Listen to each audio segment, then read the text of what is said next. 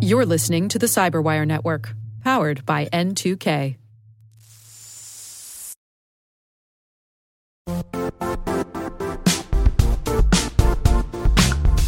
The IT world used to be simpler. You only had to secure and manage environments that you controlled. Then came new technologies and new ways to work. Now, employees, apps, and networks are everywhere. This means poor visibility, security gaps, and added risk. That's why Cloudflare created the first ever connectivity cloud. Visit cloudflare.com to protect your business everywhere you do business.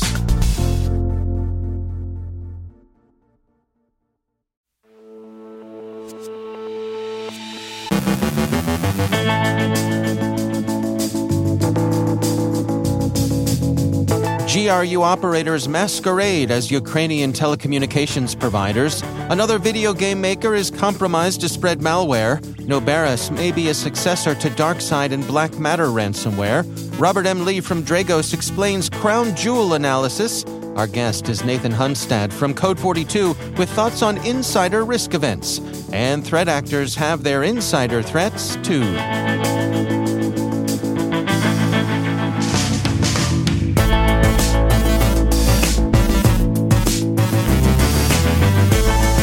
From the Cyberwire studios at DataTribe, I'm Dave Bittner with your Cyberwire summary for Thursday, September 22nd, 2022.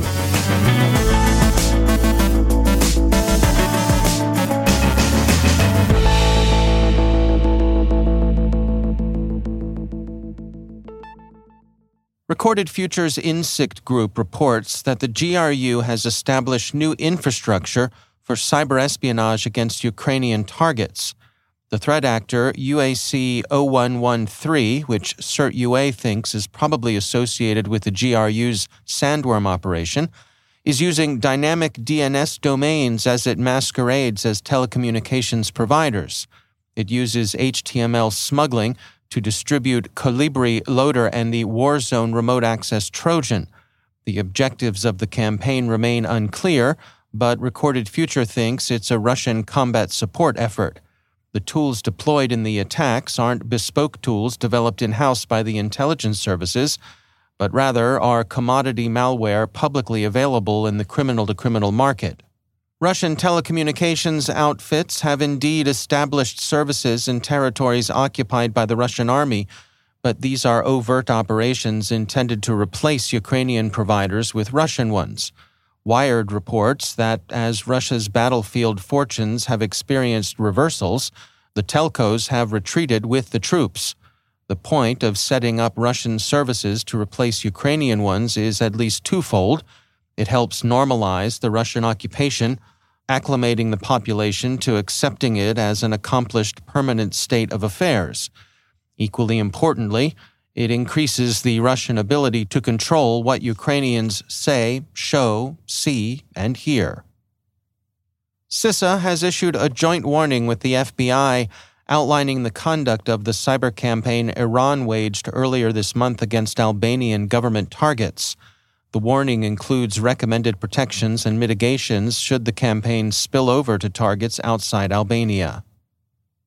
A second Take Two Interactive brand, 2K Games, has sustained a compromise.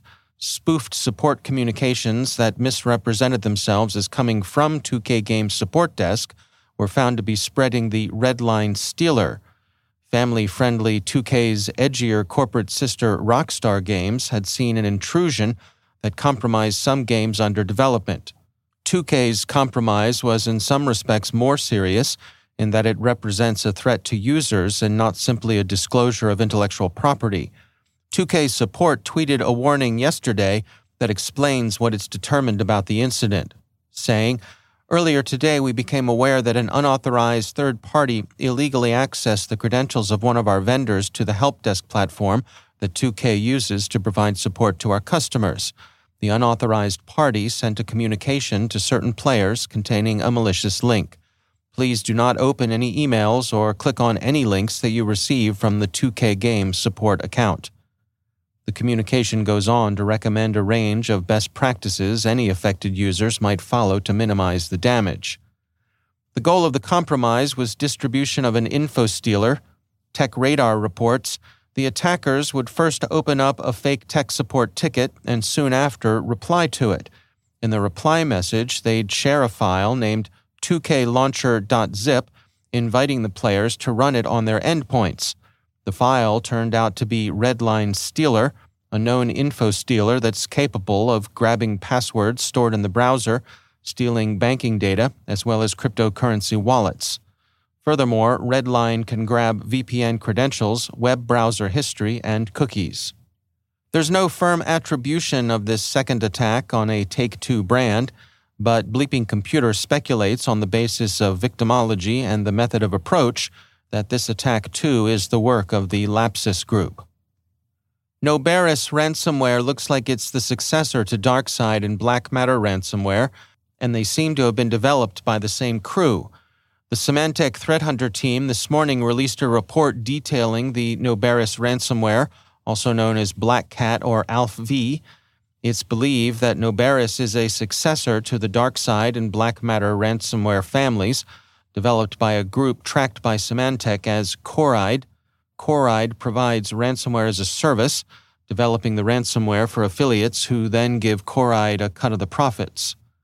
Noberus was first seen in November of 2021, coded in Rust. This is the first observed professional ransomware strain used in attacks that was coded in the cross platform language. Due to its cross platform coding language, Coreid says that Noberus can be used on multiple different operating systems, including Windows, XE, Debian, ReadyNAS, and Synology. Noberus appeared shortly after BlackMatter was retired and Coreid said in the rules that the ransom cannot be used to attack the Commonwealth of Independent States or neighboring countries, organizations in or related to the healthcare sector, charitable or nonprofit organizations, and they added that affiliates are also advised to avoid attacking the education and government sectors. It's an interesting set of exclusions. If we were betting, we'd say the smart money was on the exclusion of Russia and its sphere of influence being the one that mattered. The others are the usual empty posturing as Robin Hoods one so often finds in gangland. Coreid also highlighted the features that make the ransomware stand out from the competition, stating that each advert is provided with an entrance through its own unique onion domain. The affiliate program architecturally excludes all possible connections with forums, even if a full fledged command line shell is obtained, the attacker will not be able to reveal the real IP address of the server and encrypted negotiation chats that can only be accessed by the intended victim. Updates to Noberus have been continuous since release, researchers report. An updated version of the Trojan.Exmatter data exfiltration tool was observed being used alongside Noberus in August 2022. Exmatter was designed to steal specific file types and route them to an attacker's server prior to the deployment of ransomware. Information stealing malware Infostealer.Eamfo has also been observed being used alongside Noberus and is designed to steal credentials from backup software. And finally, even threat actors have their insiders and, therefore, their insider threats. The builder for Lockbit's new encryptor, version 3.0, or Lockbit Black, released just this past June in the criminal to criminal market, has been leaked online, BleepingComputer reports. Researcher Export tweeted early this morning that unknown person at Ali Qushji, whose account has been temporarily restricted due to unusual activity, said his team has hacked the Lockbit servers and found the possible builder of Lockbit Black ransomware. Lockbit says it was an insider leak and not an external attack. After Export's tweet, VX Underground reported that someone using the hacker name Proton Leaks contacted them on September 10th. Proton Leaks at that time showed them a copy of the builder. It's unclear whether Proton Leaks and Ali Qushji are one person or two people or whether perhaps their name is really Legion, Lockbit reached out to VX Underground to deny that they'd been hacked, that the leak was the work of a disgruntled developer unhappy with Lockbit's leadership. The story is interesting in a number of ways. and especially in the way it reveals the way a criminal enterprise apes many of the functions that one finds in a legitimate business. Lockbit Black had been tested for two months before its release, and it sported novel modes of extortion and anti analysis capabilities. Its release was also accompanied by a bug bounty program, and the ransomware as a service gang maintains a support representative, Lockbit Sup, who serves as the public face of the outfit. It was Lockbit Sup who contacted VX Underground to explain that Lockbit had experienced an insider breach, not an external hack. What had upset the leaker or leakers enough to motivate the leak is unclear, but evidently Lockbit has some unresolved HR issues. Too much PowerPoint in the break room, we'll bet. We feel for you.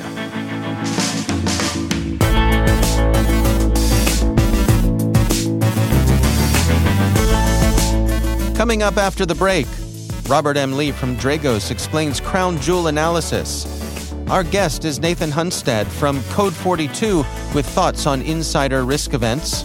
Stay with us.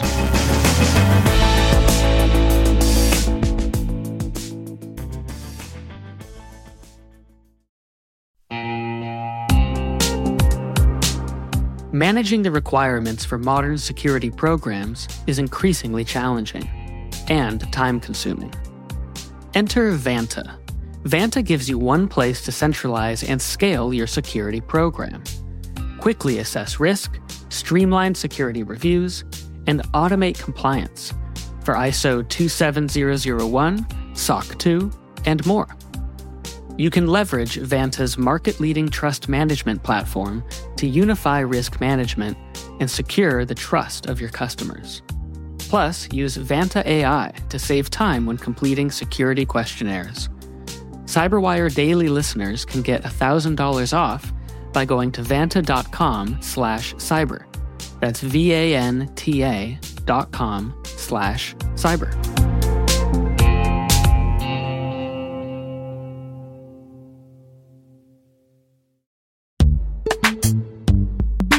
In the dynamic world of enterprise security, identity architects and IT leaders face a major challenge.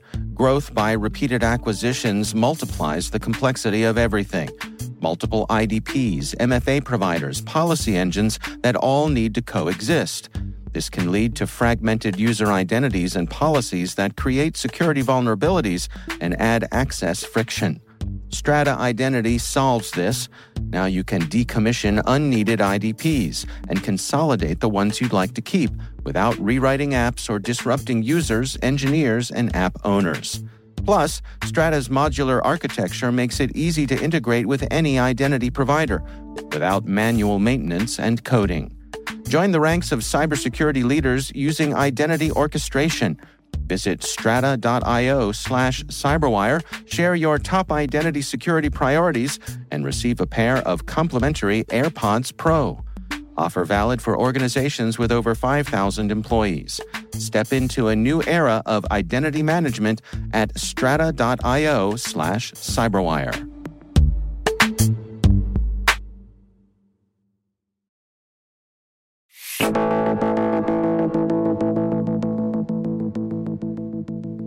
It is National Insider Threat Awareness Month, and the Cyberwire is proud to be a media partner for the upcoming Insider Risk Summit, September 27th through the 29th. I spoke with Code42 Deputy CISO Nathan Hunstad about how security teams think about and approach investigations for insider risk events. Compared to times in the in the past, even as recently as a few years ago, the landscape is one of increased insider risk, and that's due to a few reasons.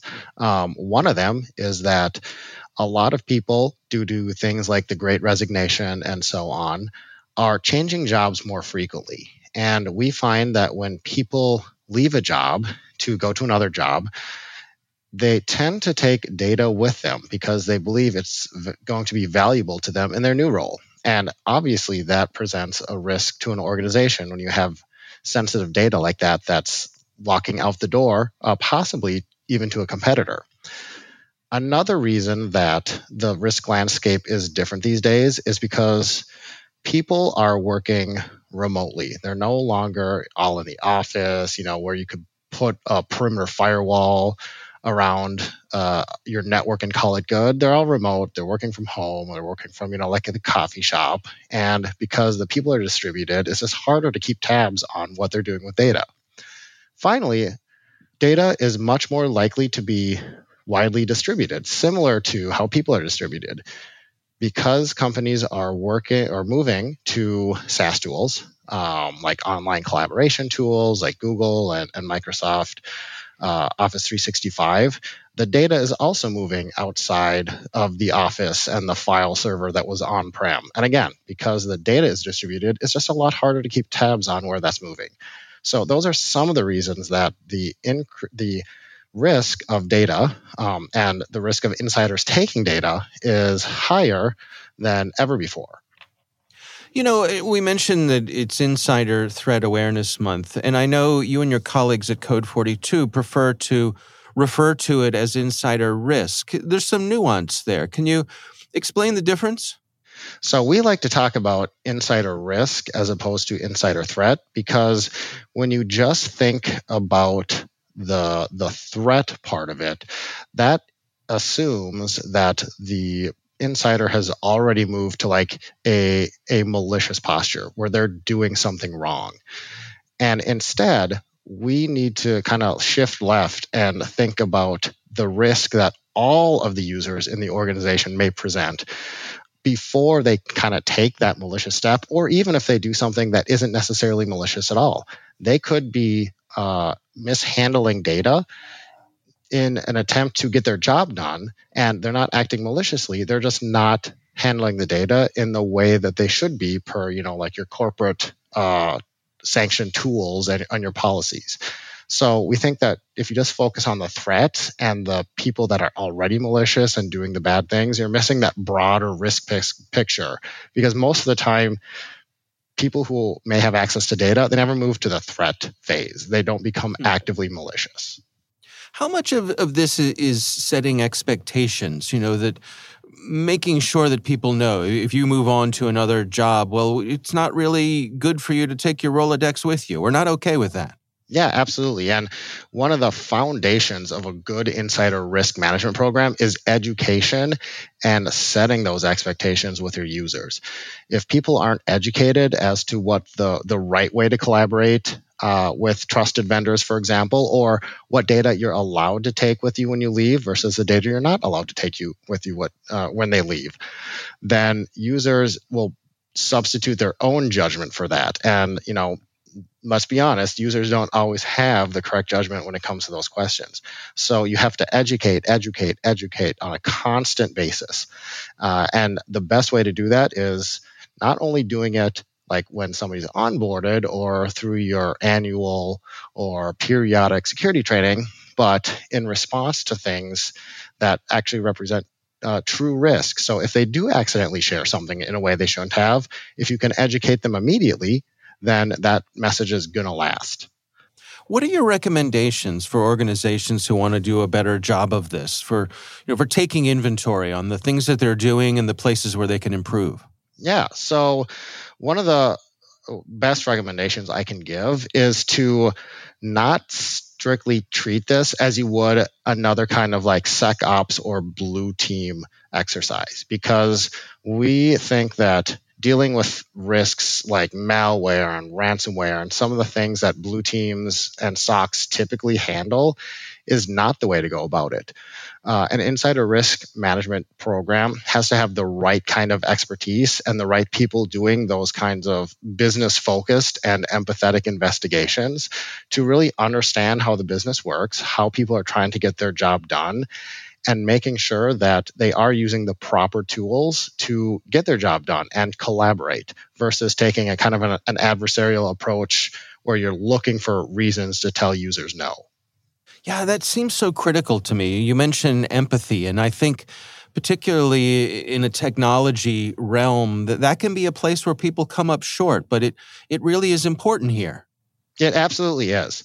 Um, because again, going back to the, the insider risk versus insider threat, most people don't become, you know, the, the malicious, you know, angry, disgruntled employee looking to harm the organization. They're simply trying to do their jobs and they may not have the tools or just be aware of the tools to do it in the way that the security team wants them to do it. And so if you take that empathetic approach and you try to understand what the users are are, are trying to accomplish and what their business objectives are, then you can guide them again, educating as you as you go towards the right way of doing that and and kind of shepherd them away from the risky behavior they may have been in, involved in before. That's Nathan Hunstad from Code42. The Insider Risk Summit is coming up September 27th through the 29th. You can find out more on their website, insiderrisksummit2022.com.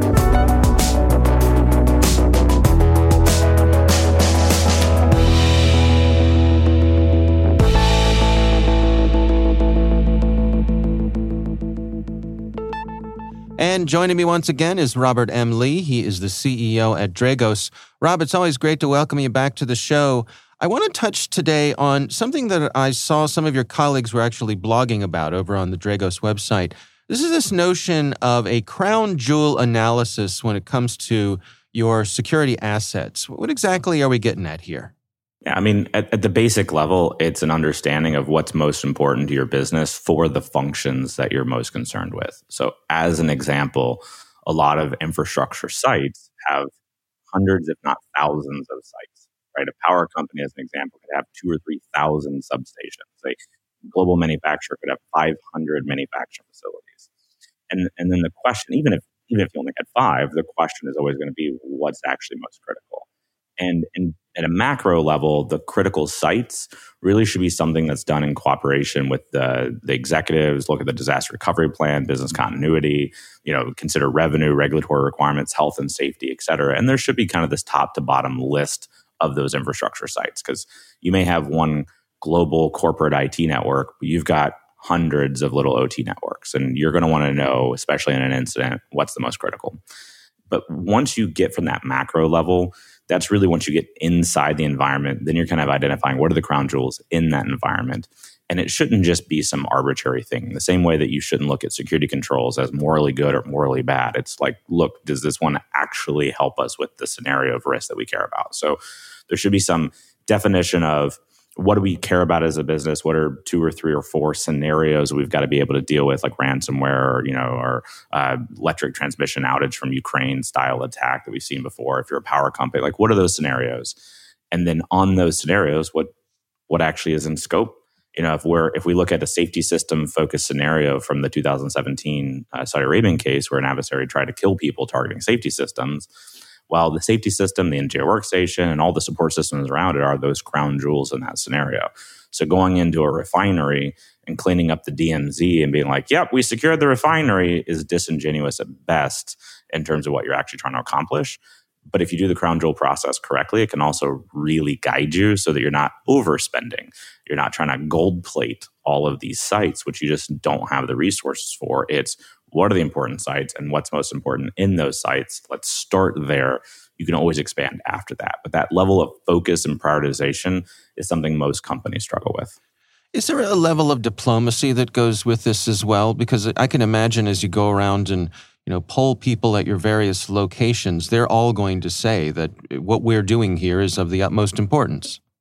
Are you asking me how the DHS got 17 critical infrastructure sectors? No. Go on. Right, but, um, everything is critical to everybody. This right. gambling infrastructure is really critical. You know, you're you're 100% correct. And that's actually exactly the issue is a lot of our government agencies and similar will set out here's what we want to do but then people cry to them but we're also critical and then it's hard to tell people no and you're like oh, okay you're critical too and you just get into this mess um, so to, to answer your question more more thoughtfully um, there is, but it's also it's kind of a tactic for the security team as well. I don't I don't want to play games when you're on the security team, but it is a fundamental and fair tactic, in my opinion, of based on the, the various programs that already exist, right? Your disaster recovery, business continuity, whatever.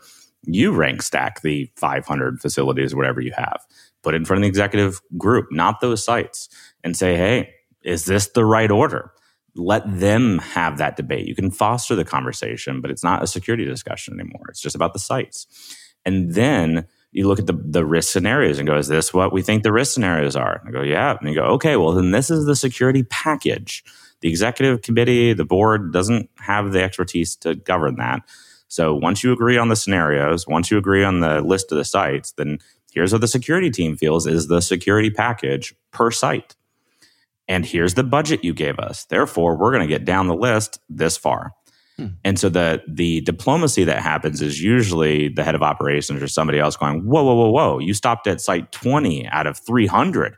Uh, what what about the next twenty? Like we don't have the budget for that. So either we need to decide not to accept certain risk scenario or to accept certain risk scenarios below the twenty and have a less tailored package, or we should actually get more budget to do the things that you're asking us to do. So I, I, I, normally see CSOs and CIOs and others like argue about how budgeting is hard and they don't have the budget. But actually, most executive groups don't understand what you're trying to accomplish now that you historically haven't been doing. And so they think, well, why would I need to increase it more than five or 10% annually, we're doing the same work. Yeah, but you never digitally connected up or digitized your plants before. And now you are. Now we got to do all that OT security work. It needs a net new budget, not a five or 10% increase. And that process and that structure and that prioritization and that diplomacy, as you would call it, all of that is what's working really effectively for a lot of companies around the world. I mean, it sounds like it's also in your best interest as you go into this sort of process to give everybody a heads up that there's likely to be a few aha aha moments here. Oh, absolutely. And that's where when I get in front of customers, I always tell them like, don't just roll out everything everywhere. Don't do a peanut butter spread because my most critical site should not be fully protected at the, the same time as my last critical site. Instead, let's start with the top 25 to 30% of your organization. Those are going to be crown jewels regardless. Like those sites, it, it guaranteed your top 25 to 30% of your sites are pretty pr- pretty critical to the company. Let's look at those sites, design out the security package that makes sense. It's probably not all the stuff you're doing in IT. Um, there, you know, you've you've covered mentions before. I've talked about the five critical controls for ICS security. Like, there's probably five they want to start with, but go put those five and the vendors and things you choose for it together at, let's say, six or you know some some reasonable amount of that 25 or 30 percent depending on how many sites you actually have but l- let's say six to 10 to 15 sites um, if you have that many go roll it out in completion there. Learn to operationalize it, not just get through the deployment like it's a Gantt chart, you know, actually get going. And what you'll do is you'll end up finding a lot of aha moments, not only on use cases that are valuable to justify for the other sites, maybe this product doesn't work with this product as well as you thought it was, or this doesn't do the thing it was supposed to do. Like, learn those things before you try to have this giant rollout. And if you get it right at kind of your critical sites and you design out what right looks like and you show success, that's going to be your best um, argument as well to continue to go. All right. Well, good insights. Robert M. Lee, thanks for joining us.